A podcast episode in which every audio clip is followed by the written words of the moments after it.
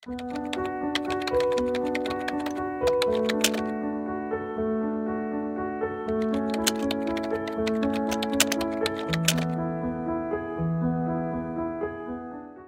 જિંદગીમાં ઘણા બધા પ્રયત્ન કર્યા, પણ નિષ્ફળતા મળી.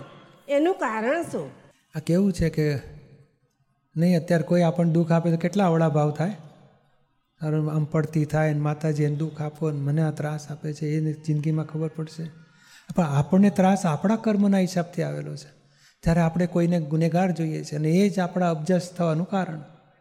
ભવિષ્ય પછી આપણને સફળતા ના મળે તો આપણા જ પાપ કર્મનું ફળ છે. કોનો દોષ કાઢીશું?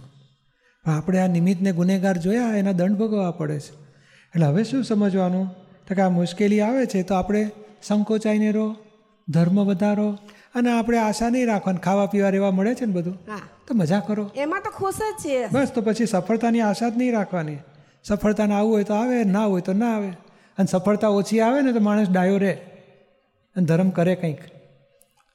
નહીં તો સફળતાનામાં ચગી જાય ને તો ભગવાનને બાજુ મૂકી દે અને પોતે પછી માનના તોફાનમાં ચડી જાય. એટલે હવે આપણે જે ઓછી સફળતા તો ઓછી સફળતા. ખાવા પીવા રહેવા મળે છે ને આનંદમાં રહો અને સરસ ધર્મ ભક્તિ કર્યા કરો આત્માનું.